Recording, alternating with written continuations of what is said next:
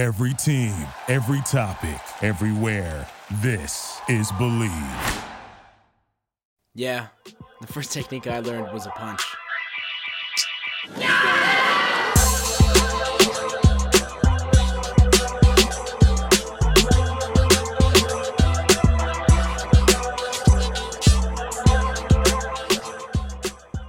Hello, everybody. My name is Cameron Madani.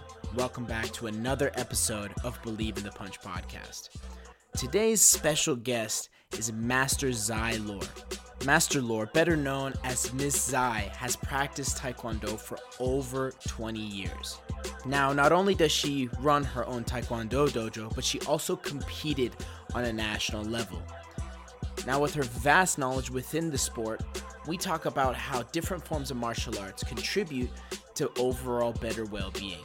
With her amazing story that she's going to be covering in today's podcast, she talks about how her experiences were benefited both from her spiritual background and martial arts background.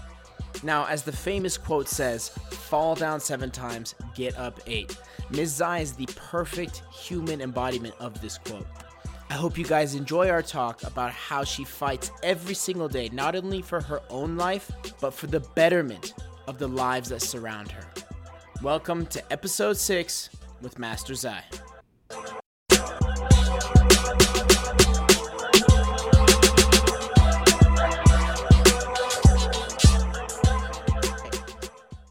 And we're live. Welcome, everybody, to episode 6 of Believe in the Punch podcast with my special guest. Many people in the karate community might not know her, but this is an amazing person to get to know. In Ms. Zai, I want to be formal and also say Master Zai because she is an OG in the industry. And um, I want to welcome her here to the podcast today. Thank you for coming on. Thank you so much for having me. Yeah, it, I think just before we even get started, like into any specific topics, I think the one thing I want everybody else to know is the same thing that I was approached with as far as like your story, right? That's what not only are you a martial artist, but the fact of like where it plays along the lines of your life story, we could look back last 10 or even past that years and where everything kind of falls into place is what I want people that are listening to first hear about you. So if we could just start off with that or like a little intro, I would love that. Okay. So like going back to when I started Taekwondo we could let's i, I want to i want to start with specifically the like let's say like what your last 10 years about because i want to hear about i want to i want everybody to be, hear about the business and then all the key struggles challenges factors and everything that came within i said essentially the last 10 years okay let's do that so i started taekwondo 20 years ago and started working with well let's go back uh, like I started working with children 26 years ago and started Taekwondo 20 years ago. And then my business 10 years ago, officially as a martial arts school owner, um, specifically with Taekwondo. Um, so my I have three children, and at the time I was I was married. My daughter, I was a stay-at-home mom, and she you know her school needed someone to cross guard at their school and volunteer. So i went to volunteer as a you know as a cross guard. And then they said hey you know you're doing such a good job. Why don't you like apply for the cross guard position? I was a stay-home mom. I was there like you know the whole day anyways volunteering being a good supportive mom. And so when i turned in my resume my, the principal was like wow, look at your resume. You work with children before, and you also have a Taekwondo background. And so I was like, yeah, I do. You know, I could I could work with children. And he said, why don't you work in our after school program, our enrichment program, and teach Taekwondo instead of cross guard? And so that's how it led into teaching Taekwondo officially at a school and then they after two years i you know our i became the director of the program. It was very successful. We were able to manage a lot of the behaviors in the school. And it was actually a thriving school when i was there in terms of behaviors and which led into their you know academic. And so after two years uh, the they you know they decided that you know it was my program was becoming too expensive or i was becoming too expensive and they wanted to know if you know i could uh, stay. And so i said yeah I, i'll stay but you know i have a family to support. So they said well why don't you just open up a school in the back you know of the school and teach private lessons? And i said i can do that. So we had approached them the year before, but they didn't want us to do it. So the second year, they said, Hey, why don't you do it then? So we opened up the school. It was in a 900 square feet classroom.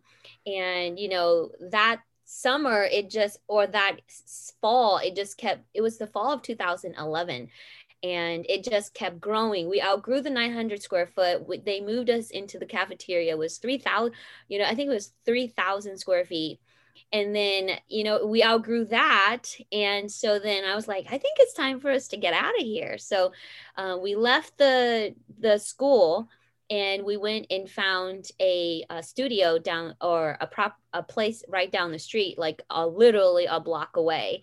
And you know started te- uh, started developing that place and then grew into it. You know unfortunately uh, five years into the business uh, my my my husband or my ex-husband now uh you know things just didn't work out. We didn't share the same values anymore. We didn't you know share the same vision. And so um unfortunately we separated.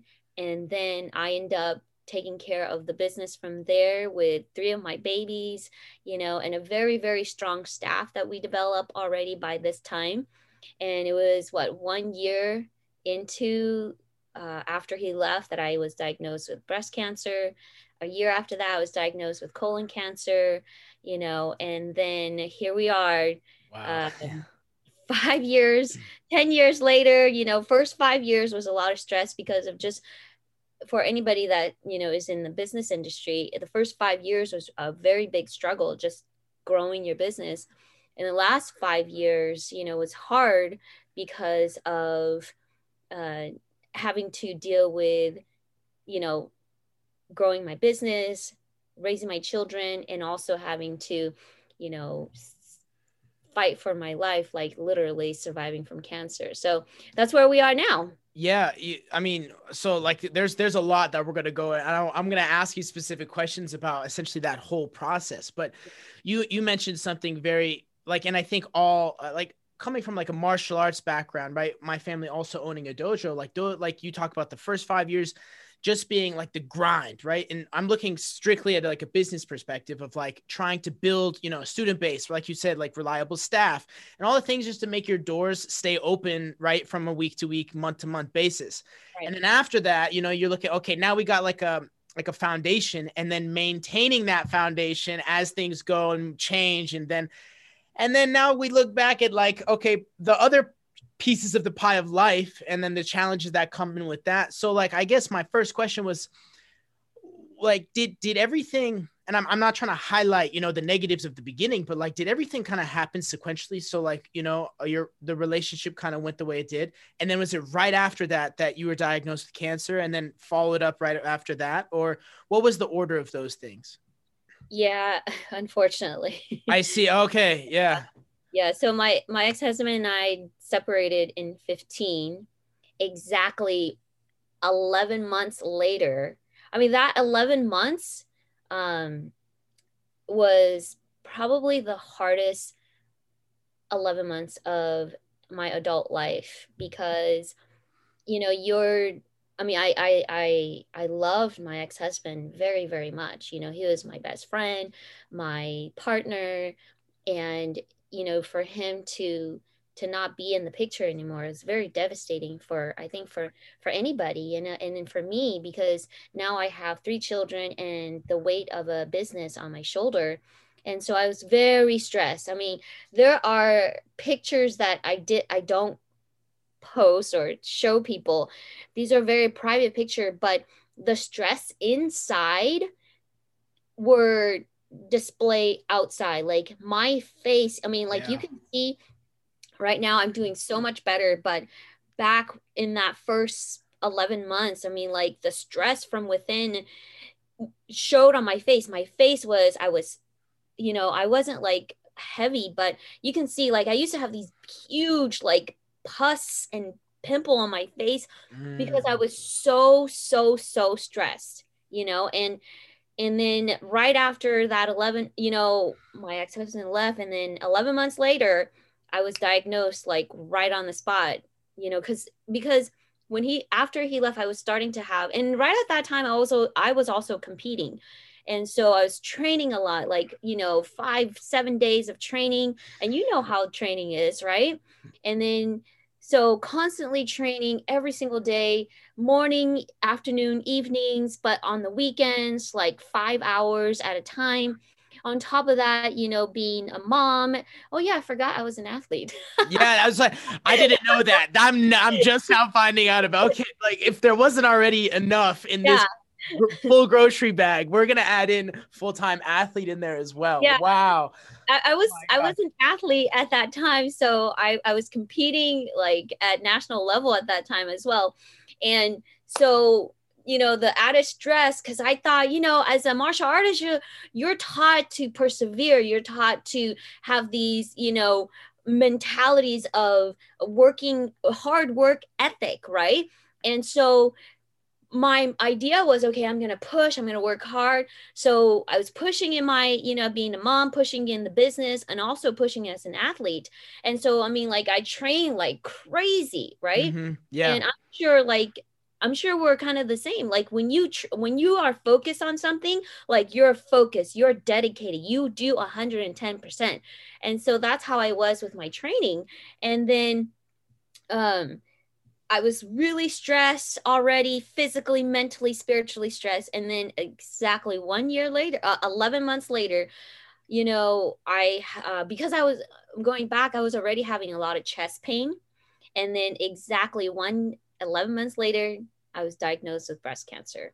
Wow. And then, you know, surgery, chemo, radiation, more surgery. And then a year, exactly one year later, they said, oh, now you have colon cancer and then surgery more you know chemo and then more surgery. And then they said hey now this the chemo i mean now the cancer's moved into your liver and then more surgery. Now the cancer is going into eight months later. They're like oh the cancer's in in your lungs.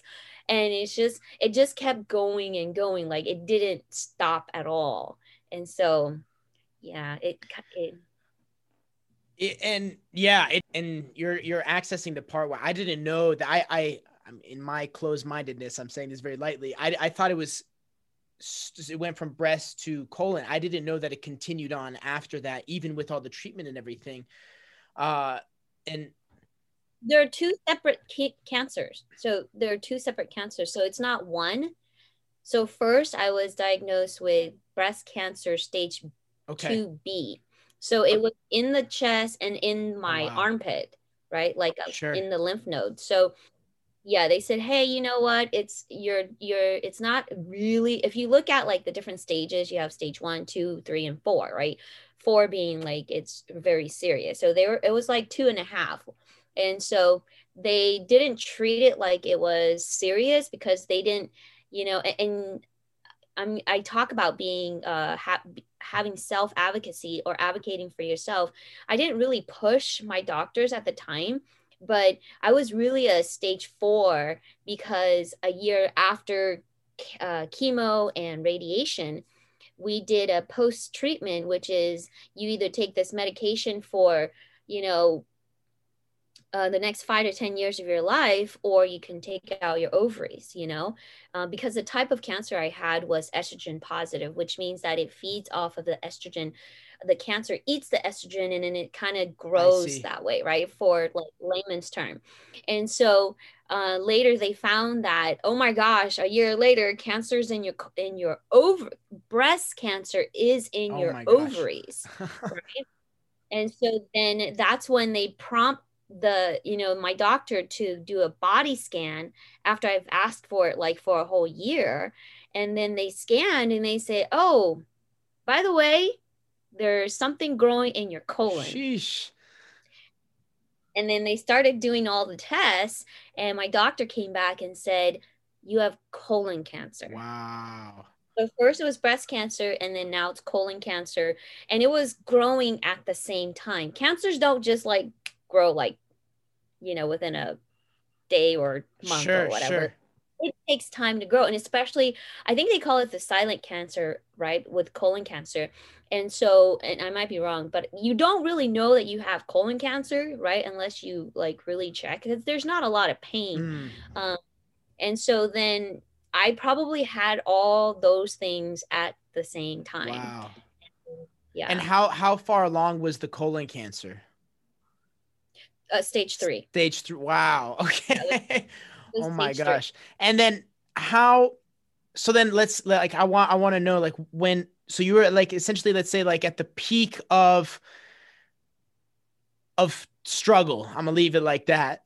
Mhm. What what then? How does your life change at that point? You know because different demands different things within life might you know like the balance might change right and and you mentioned a very good thing and like i'm wired very similarly to where i'm 110 if i want to Mhm. pursue this one thing it's 110 but if i want to add three more things into my life all of them are at 110 you know but then Right. now we're talking about with like a health condition to this magnitude you don't have a choice but to be 110 you know Right. so, so where let me like so you were training you're a mom you're running a business as the three main uh, like pillars i could say Mhm. where how do those things adjust as soon as you know we're, we're at that point That's a very good question. And I think that's a lot of why a lot of people ask me like how how did you balance all of these, right? right I want to go back to, you know, to to my core values.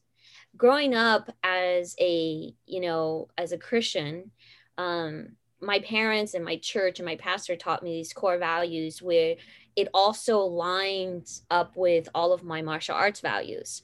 And, and I'm sure you can agree that um, Taekwondo values and karate values are very, very similar, if not exactly the same yes most definitely we are taught to be courteous we're taught to persevere we're taught to have to work hard you know we're trained we're trained to have these strong you know uh, robust um hard working like net persevering attitude a- and um having positive attitude right so these these are my foundation and i call it the three p's right? These are these are my foundation. These are my principles that i i breathe with i sleep with you know and i live with every single day. So these values are solid coming from a christian background and then also having a um, a martial arts background that really like cone in on all these principles.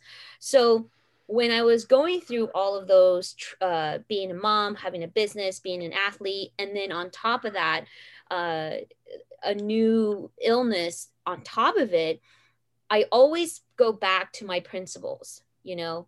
Um, okay, so, and, and being very organized, super, super organized, right? So, the business, when I was first diagnosed with the bit with the cancer, the first thing with any cancer patients you're going to find is that we're very scared like the first thing is you're in shock like Yeah. i'm going to die. right like this it, there's no way out cancer is death like because we're taught through you know co- uh through social media or through you know just uh, our community that if you get cancer you're going to die like that's the first thing that you think about Mhm. and so when I was first told that I was I had cancer, I was very scared. I panicked. I didn't know what to do. But then I, uh, with all the skills that I have f- through my background, I calmed down and I said, "Okay, let's get to work." Right? let's, let's get to work. right right You know, it, it's it's just like when you get when you get knocked down in, in a sparring match you get like i remember for my black belt test this um my my friend you know that i was sparring with he kicked me so hard in the hip and i was out of breath. I was gonna die. I thought this was the most painful kick ever. Took the wind uh, knocked the wind out of me and i was like okay well you cry i cried right? I cried and i said okay that's it. Pick myself back up. Let's go. So that was the kind of attitude that i had. And okay i've been diagnosed. This is my new life now. Let's get over it. Let's plan on what we're going to do. Mhm. so then when it came to the business i had put everything in order, you know, like assignments, like, okay, assistant is doing this, lead instructor is doing this, this person's in charge of this. So I laid everything out meticulously, like who's going to do what. And if I die, because that's what you think about too. If I die, who's going to take over the business or what's going to happen with the business? That was all planned out to the T, like day to day. And at that time, we didn't have like our a lead, like a my staff was still very young because mind you we were only five years at that time. Sure. And so i had to bring in community members and friends you know colleagues from the taekwondo uh, community to help me. So each person had their two days or their one day special guests every day or you know for the month. So i had people coming from all over the you know the the area to help me teach those classes and hold it while i was gone. And you know in my uh, my children's life there are people family and friends in the taekwondo community like the family that i built with taekwondo all came together and they had meal train they had uh, you know kids were my kids were on schedules from who's going to go to who's going to pick them up or take them to school on monday who's going to pick them up on monday and everything was planned for who's going to bring them dinner who's going to take care of them who's taking them while i'm in surgery that was all done you know and then of course there's no way i can compete at that time. So i just kind of put competition in the back burner at that point and i stopped training um, and then the the rest of the time was just okay who are my medical team? You know who's going to take care of me? Who's going to take me to the hospital? Who's going to you know bring and we had people bring me food and so everything was completely completely planned for. Like I did not go into this blind. You know, I knew I talked to people in the community. I spoke with people who have gone through cancer before. So I knew what was going I expected. I knew that surgery was going to be a certain way. I knew chemo was going to be a certain way. I knew the the symptoms of chemo. I knew, you know, like how long I was going to be out. So everything was planned for like so that made me feel confident that I knew what I was doing and I didn't feel insecure. Sure. So that's what made it better. I I I think like the way that you just ran through that, I'm smiling right now because a lot of people can't see because like I I I'm excited and like I I get energized by hearing confidence in preparation essentially and and now i'm i'm i'm reeling it back a little bit just to like how we work with our kids and like I work with myself, we're, we're consistently preparing, you know, whatever it is, building the base through whatever techniques and whatever stage they're at, and then using that to, to build the rest of the blocks. And then continuously rehearsing and and pushing the idea of practice and preparation practice and preparation practice and preparation. And then through the consistent practice of preparation the confidence in preparation you know? And i mean i like i'm i'm I'm dumbing it down to my own core essential value, but now we look at it at the most extreme high level version of that in your situation in your schedule at the time and and how that now like we this this is all success, you know? The, it worked. It is a win. You know what I'm saying? Like this is a different kind of match. You know, you looked at not only the the strategy of your opponent, you looked at how they're preparing, you're looking at what their versions of training are. You know what I'm saying? Like you're looking at the whole chart the same way we do within the mm-hmm. martial arts and then applying that directly to who your new opponent at that time was in the various forms of cancer. And then through that, literally breaking it down step by step and then fixing each thing.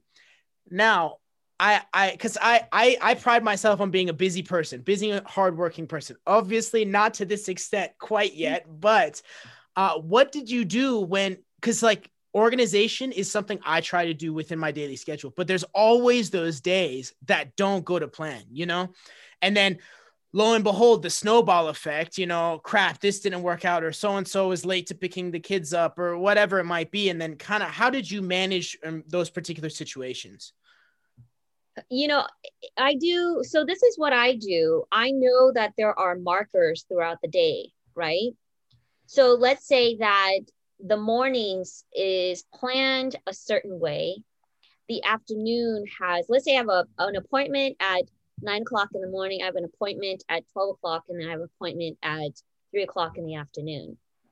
If things don't go well for me, in the morning and I screw up in the morning and it snowballs, but it doesn't have to snowball all the way to the end. So my Mm-hmm. marker, I use my markers. There's a nine o'clock, there's a 12 o'clock. If I can make that 12 o'clock, which I know I will, that's that's like like you said earlier, which is you know, a brilliant comparison. I know who I am. I'm so confident in myself and in my work ethic that by 12 o'clock, I'm going to get my stuff together, right? So if it snowballs, it can only snowball up to 12 o'clock. hmm Yeah. At 12 o'clock, if I can take a deep breath at that 12 o'clock appointment and say, okay, I made it to my 12 o'clock, everything is good, despite what happened at the beginning, it's all right. And I give permission. I give myself permission to screw up because we do screw up, right? yeah. Yeah. There are going to be fights that you're not going to win. Sure. One They're hundred going- percent. Exactly. And you have to give yourself permission to lose. Because if you don't lose and you always win, you're not going to enjoy the rest of your success, right? So I give myself permission to lose, to screw up in the morning. Okay, now it's 12 o'clock. I gather myself back together and say, okay, let's make this 12 o'clock work. Buckle myself up, clean everything up. It's gonna, f- I'm gonna finish this 12 o'clock, and then everything is back on key for the rest of the day. Most definitely. so, yeah, so that's that's how I do it. I use those little markers. Uh, I call them markers, but those are my little markers to help me get back on track. Just like when I run, so I will run, let's say three miles, right? And I might be really tired from this tree to this tree, but I always tell myself when I get to the next tree, my next marker, I'm gonna change my mindset. I'm gonna change the way I breathe. I'm gonna change the way I run, the way I, you know, posture my body so that I will make it through the next tree and the next tree. And so that's how I think about it in my head. No, I, I love that. And and so a little bit about myself too. I'm currently studying my master's degree in sports psychology. So talking about your like m- like little mental markers and things like that fascinate me. I live for that kind of stuff. And and like I'm gonna it might be a little personal, but like what what is your reset? How do you reset? Is it like one breath and all those things because I asked that because I'm to relate two themes that have been throughout all of my podcasts so far and that is the family within martial arts or the family that martial arts creates within a community and then part 2 is knowing who you are and Mhm. building that sense of individuality right? You know you're a hardworking individual. You know you're you know a b c and all those things. And, and i think man like i was talking whether it's to an athlete a coach or whoever anybody that's come on is like knowing who you are is important. I'm like well yes. You know, yes it's important. So like going on that you know and, and off of what you mentioned like what is your how is there something that you do in particular to reset? Or is it just kind of like a okay quick breath we're on to the next thing Well, you know, there are different, I have like a little bit of everything, Mhm. right? There is, because you have small day to day issues that you have to deal with that a quick breath is going to take care of. You know, and I I teach my students all the time. You have to breathe, you know, reset yourself by breathing. If it's a small situation, I'm all I need is a is a deep breath, right? I do three to four counts in, you know, five to six counts out, reset myself. When I do that, you know, I always tell myself something positive. Mm, And then, you know, and and I tell myself, depending on the situation, I might say, you know, I can do this, it's gonna pass. And then I reset myself with a small deep breath if it's a small issue. But again, you know, you have all these different tools. You can't use one tool in your toolbox and take care of everything right you got a lot of tools that you got to have, you know, and that's why martial arts is amazing, you know, because when you go through it as a lifestyle, it gives you different tools.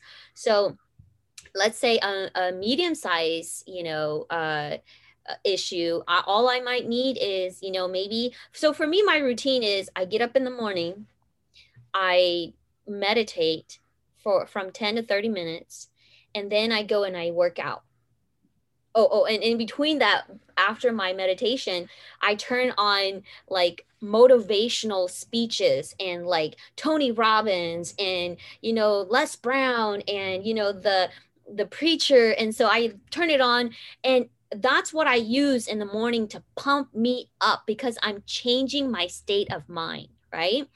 And therefore change change changing my body my physical state and then my mental state. So then I go and I work out and then change my state even more. So like I don't miss workout because I know that if I don't, I might have a bad day, right? So it's kind of like my my reset every single day. These are medium-sized reset.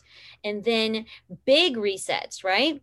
Let's say I'm going through a lot of issues I'm going to need a few of those days to reset, you know, take my time. You know, like I just went on this personal uh, solo vacation, really, really needed that time for myself to really set, reset and gather my, my spirit, my mental, you know, energy and my physical strength.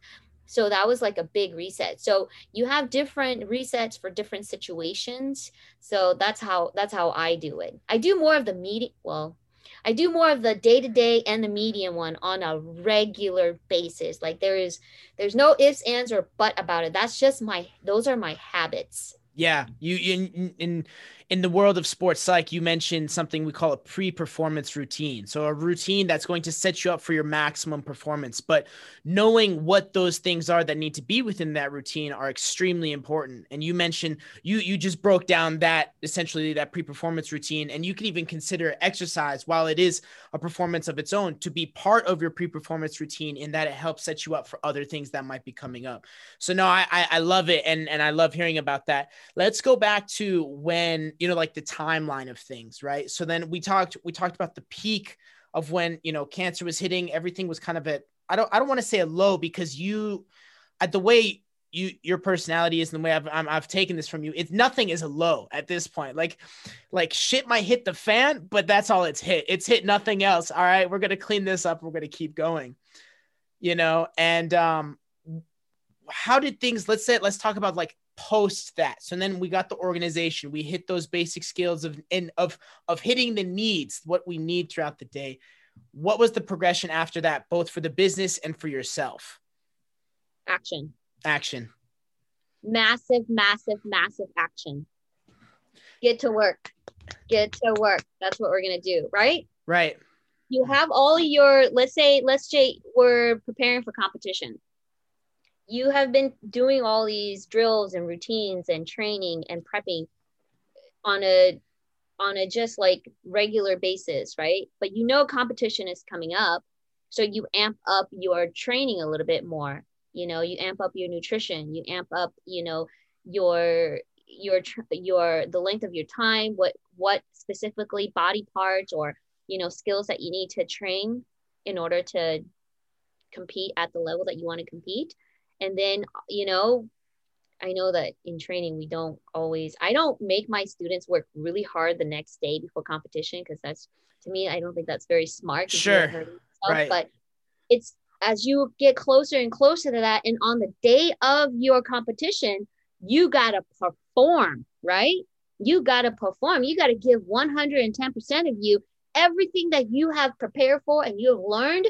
This is where you got to make it count and this is where we got to perform. Like that's where the massive action comes whether it's a one time with like for us in competition you okay you and i always tell my students is like we've been training like for years and you come down to like um three 90 minute rounds. That's all you got right? And you got to do a whole bunch in that th- uh, three 90 minutes.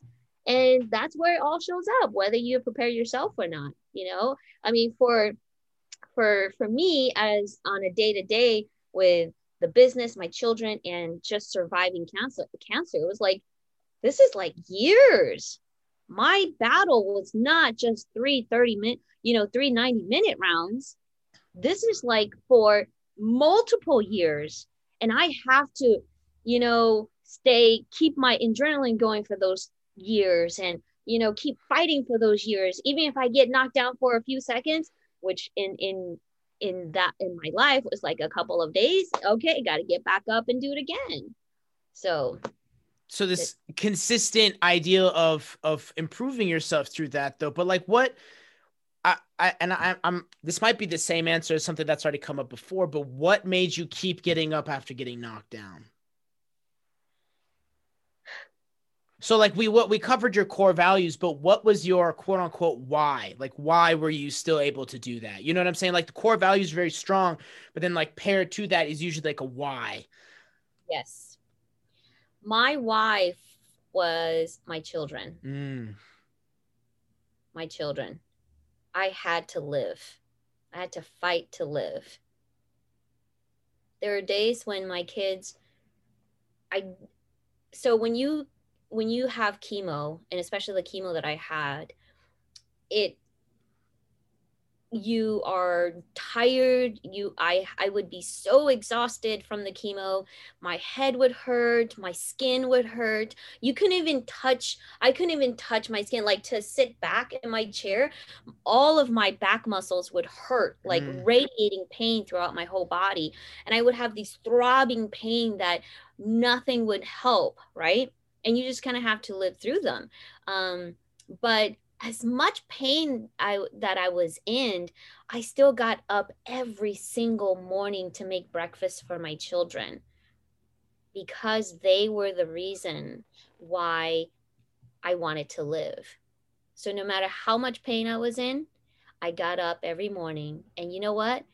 Because of them, I wanted to get up. And because I got up, it made me feel better and better and better it's kind of ironic because the more I move and the more I do for them, the better I felt.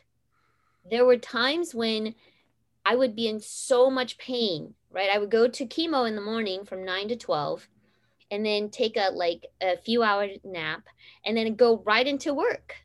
You know, and I was at the dojo and I would be I didn't teach all the time because I didn't have the, quite the energy, but I would be there talking, giving hugs to the little kids, you know, talking to the parents and just hanging out at the school. The parents would tell me, you know what, you need to go home Izai and rest. I'm like, no, I don't. I need to be right here because my my family, that was my family. My children, immediate children, and my children, and then the children of my Taekwondo school and the family of Taekwondo, they were the reason why I kept fighting no matter mm. how hard it was. Sure.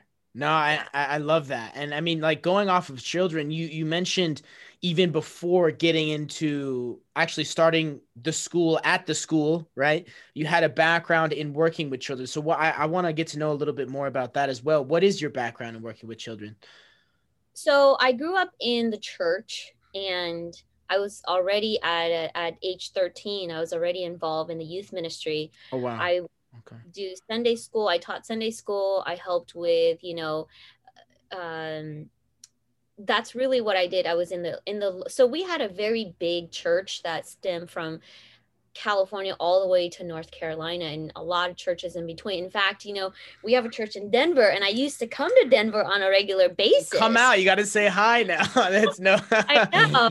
I know. I I love Denver. Um so um so that was my background and then i was very very involved in the youth ministry locally and then ultimately became the first youth first youngest female uh, youth president for the national group national youth group which I oversaw wow. kids from, uh, you know, from California all the way to North Carolina. I used to, at the age of 18, I would travel from here all the way across. I came to Denver, you know, and I spoke and, um, and I helped, uh, even though I, you know, and it was all God because I, how does an 18 year old know how to mentor kids? And, sure.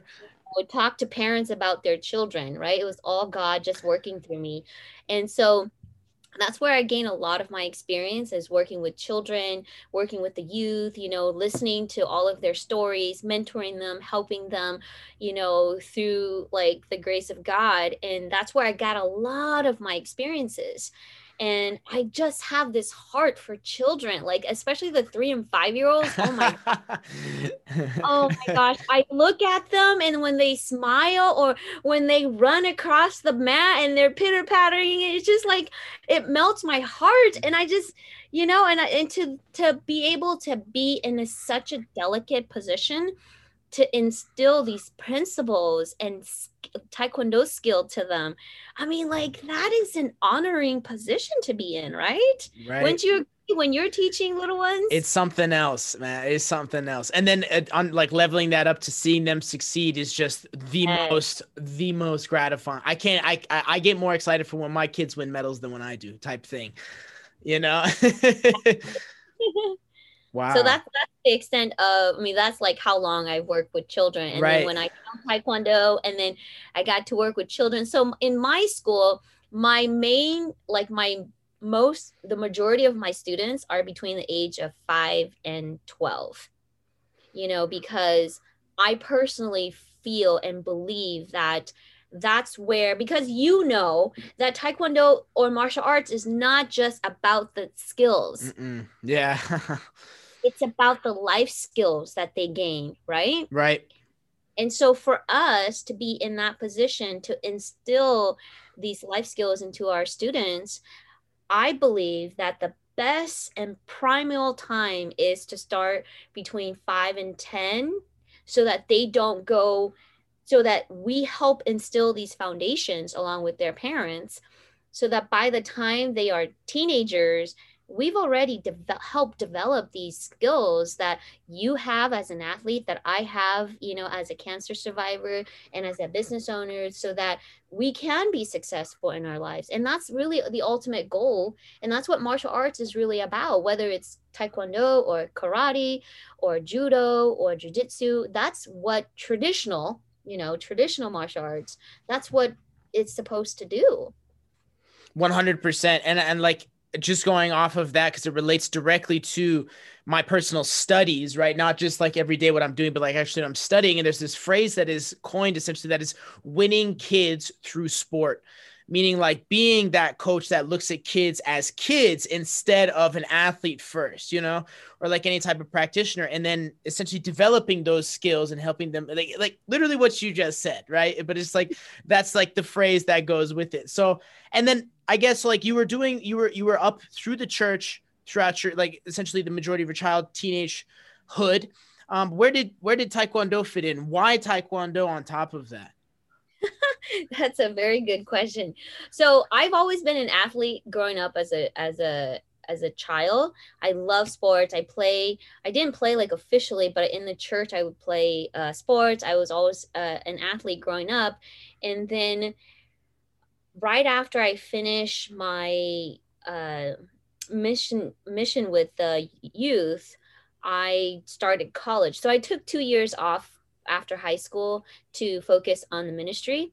And after that, I went into college. And when I started college as a freshman, and I was 21 at the time. And, you know, most people go to college right away after high school, but I didn't. So I was 21 when I started college. And I had, for some odd reason, I was taking a full uh, load, but there was one I was one unit away from being a full time student. And so I needed to take an extra course. And I thought, okay, well, let's pick up something fun. And I saw jogging, I saw tennis, I think at the time, and taekwondo. Mind you, I've never done taekwondo in my whole entire life.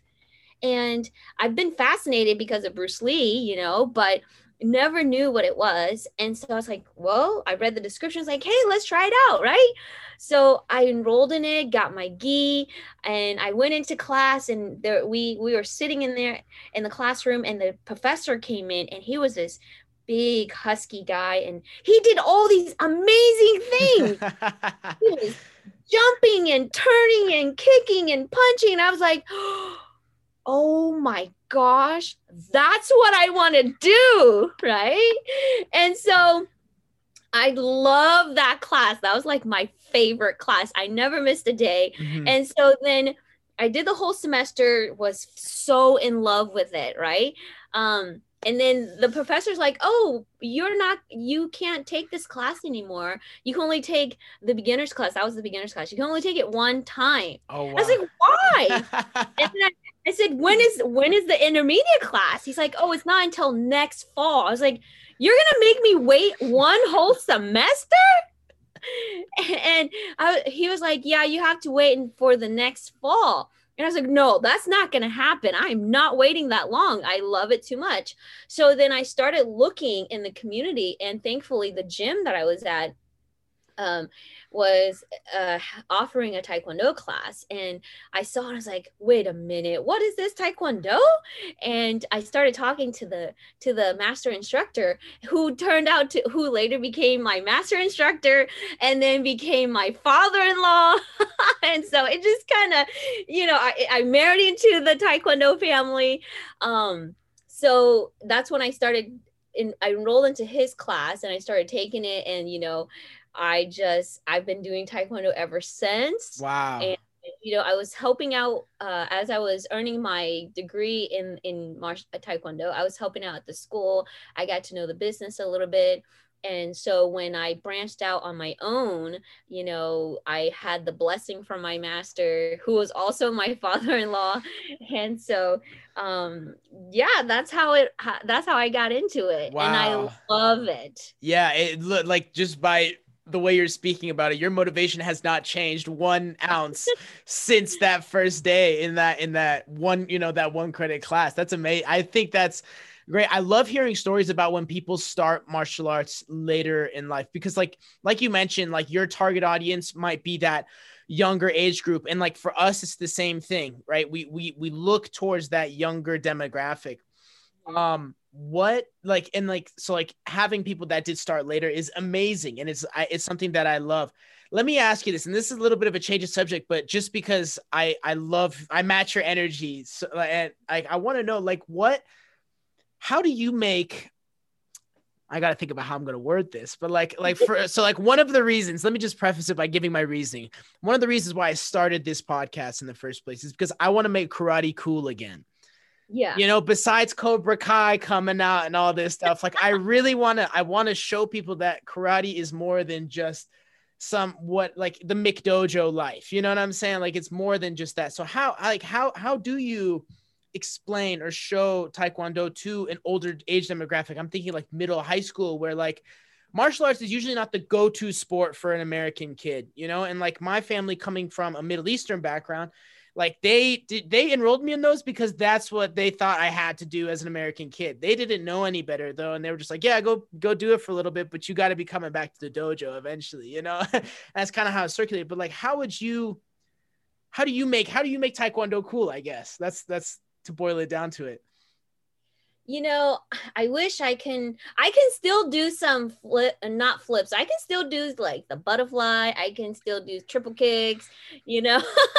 So and i could do like still do jump kicks and spinning kicks and so um i think it's cool but you know to to, to be honest with you i think it's a little bit harder to make martial arts cool at that level mm. you know that age bracket um, for teenagers and adults i think you have to come in with like the people coming in have to have some kind of desire and interest already you know that it ignites something inside of them you know so that when you do present it to them they they're interested. But I think at that level, it's not so much just the cool kicks and the spinning kicks and all that stuff, right? I think it comes down to really, again, going to those values. You know, do parents want their teenagers to be more confident, to have self esteem, to develop these print? you know solidify their principles uh, adults coming in would have to think you know do i maybe I feel unsafe at work and I need self defense or I need exercise or I need to change my life. They're going through some kind of change or something that has, you know, it's in their way and they're trying to get over that. And they're using, they're interested in Taekwondo, not so much for all the cool stuff anymore, um, but more so for like what it, what it really is. Right. Like the core values. Right, yeah. right, right, right. No, those those are great points right there. And I mean, I'm gonna use that to transition into like our kind of like our last little segment here. But like now we're looking at everything that you have now and everything that you've built until this point. What now, like just because like you, you I should ask first because I don't know. When did you get the news that you were cancer free? Well, my doctor said you're never free. Okay And I asked her, I say, So am I free? Do I not have cancer anymore? She's like, Well, technically, you're not free. Mm. You there's a you just don't have it. You just don't have it in you at this moment. So, you Ah. know, I say I'm free. People's, I mean, I don't know what other people think. The doctor usually say if you're clear, if you don't have anything after like seven to 10 years or five, seven to 10 years, these are like some of the bigger markers, right? Then you're, you're free, you know? But that's not necessarily true because there are people who have been clean for 20 years and cancer comes back. Mhm.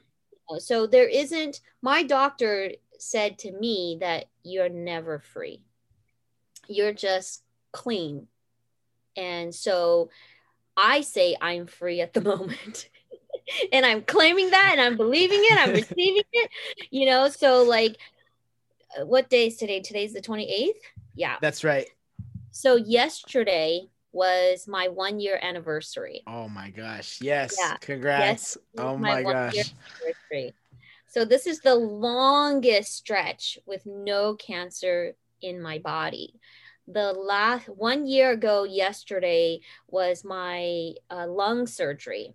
So they found a, a little, you know, tumor growing in my right middle lung, and you know we had to take a wedge of it out and that was a year ago yesterday. So this is the longest stretch that I've been clean. Yes. You know, Yeah, so- cancer clean now. See, it's that's what we're going.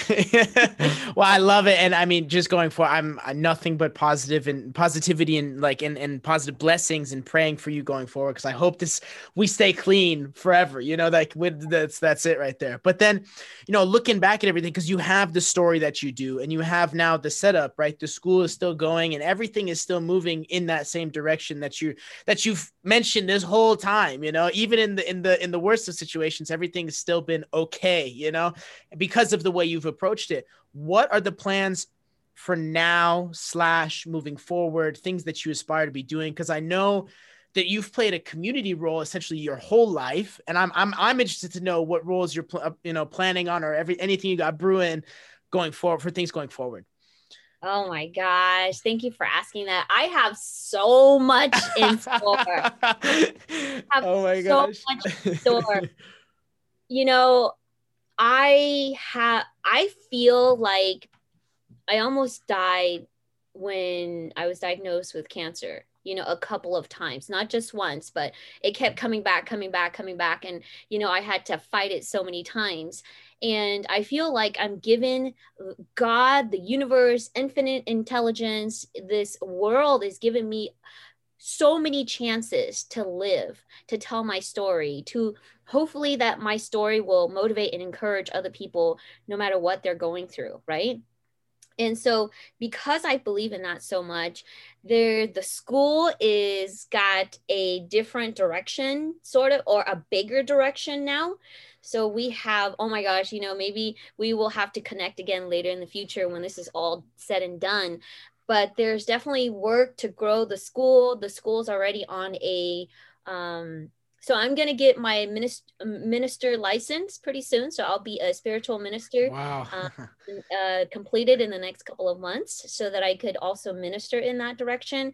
The school is gonna we're gonna uh, we're in the process of building a foundation so that we can start catering to kids of low income, homeless individuals, women of domestic violence, and uh, people of can- patient, cancer patient. Because that's that's where my heart is. You know, that's what I want to do. Is I want to serve this this group. So we have that coming up. You know, I I I do. I don't want to talk too much about it, but I am in the process of writing my book. You know, and I'm hoping that my speaking, because I was doing some uh, public speaking and motivational speak uh, speak speaking engagement prior to COVID, and I, I thought that was just getting started. You know, I was speaking like one one once a week. Um, and then COVID hit, so that had to stop. So I'm hoping that that's going to continue, and I'm going to take my story with it as well. So I got a whole bunch of stuff in line. I'm really excited because I just want to share the principles that I have developed over the years with everybody else so that no matter what they're going through, you know, they can look at my story and say, well, this is what she did. Let's let's try to to mirror that and get the same results. yeah So, i and my fingers. Yeah, we got no fingers crossed, and and again, nothing but like positive, like positive vibes and every you know all energy going forward. But like you you mentioned something that I think is very important, and it's not just like okay, your story is what it is, and it is all the things that are within it are amazing but i think that there's a layer to that that like the tools that you have used and the different tools that have, you have used to maneuver your way throughout that story is something that i like that's that's you can't learn that anywhere. You know what i'm saying? Like that's not in any book. That's not i mean granted generally speaking that's not what we learn on a day-to-day like in our you know school environment. And through just you, speaking about what you've been through. Like that's why I've been asking the questions like what are your mental skills? What did you use to reset? How are your different resets? What is your why? You know, because like that's what I think people can take like cuz cuz everybody to an extent has their struggle and I think, you know, you know that and have seen that on all different levels just through your different experience. But then the tools, the individual tools and how how to use them within the given moments is something that literally cannot be replaced by anything else, you know? Mm-hmm. And one I mean, I've learned several things just from this because I block my time. That's how I live. I live my time blocks at a time. Or I live my days blocks at a time. But having I, I picked up the fact of like your check-ins, you know, why not have that, you know, I call them check-ins, but like that that check-in point throughout each uh, at multiple points throughout, points throughout the day is like I'm gonna use that right now, you know, you know. So no, it's great, and and I I appreciate you spending the time. And am I allowed to say that the book we talked about potentially coming out this summer? Yes, it's going to be released in June. In June. So we'll definitely have to reconnect after that is because I definitely have more questions regarding the book and everything that's going into it and um, as well as some some key factors about where women fit within the world of martial arts and strong women, yeah. badass women because my mom is also one of these super badass women. She's one of she's supposed to be refereeing at the Olympics here, hopefully, fingers crossed, you know, for awesome. for karate and everything like that. But yes, well, I appreciate you being on today and and and sharing all the your like legit your wisdom and your experiences throughout this whole career path and everything that's led you to this point. And from myself and like our dojo team, nothing but positive and positive energy and blessings going forward. So thank you for spending the time with me today. Thank you so much. I appreciate you bringing me on. You know, I I hope that you know uh, I can help as much as I can from over here as well. And I really appreciate your time. Most definitely. That we just got to make it a thing that the next time you're in Denver, you got to let me know because that would be I great will. to I actually will. meet you in person. So yeah, I know. I I have this really big energy, right? But when you see me, I'm like five feet tall. So. no, it's it's that's the best way to do it right there. So yeah. no, no, we are all good. Um, I appreciate your time again. Thank you so much. Thank you.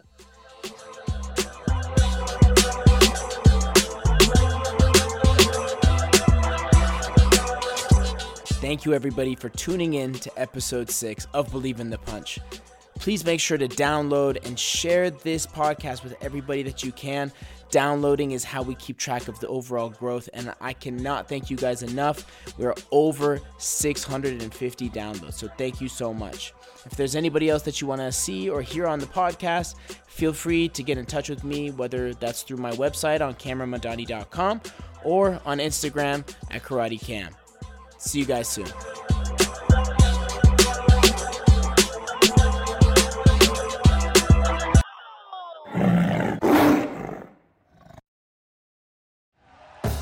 Thank you for listening to Bleav. You can show support to your host by subscribing to the show and giving us a five star rating on your preferred platform. Check us out at Bleav.com and search for B L E A V on YouTube.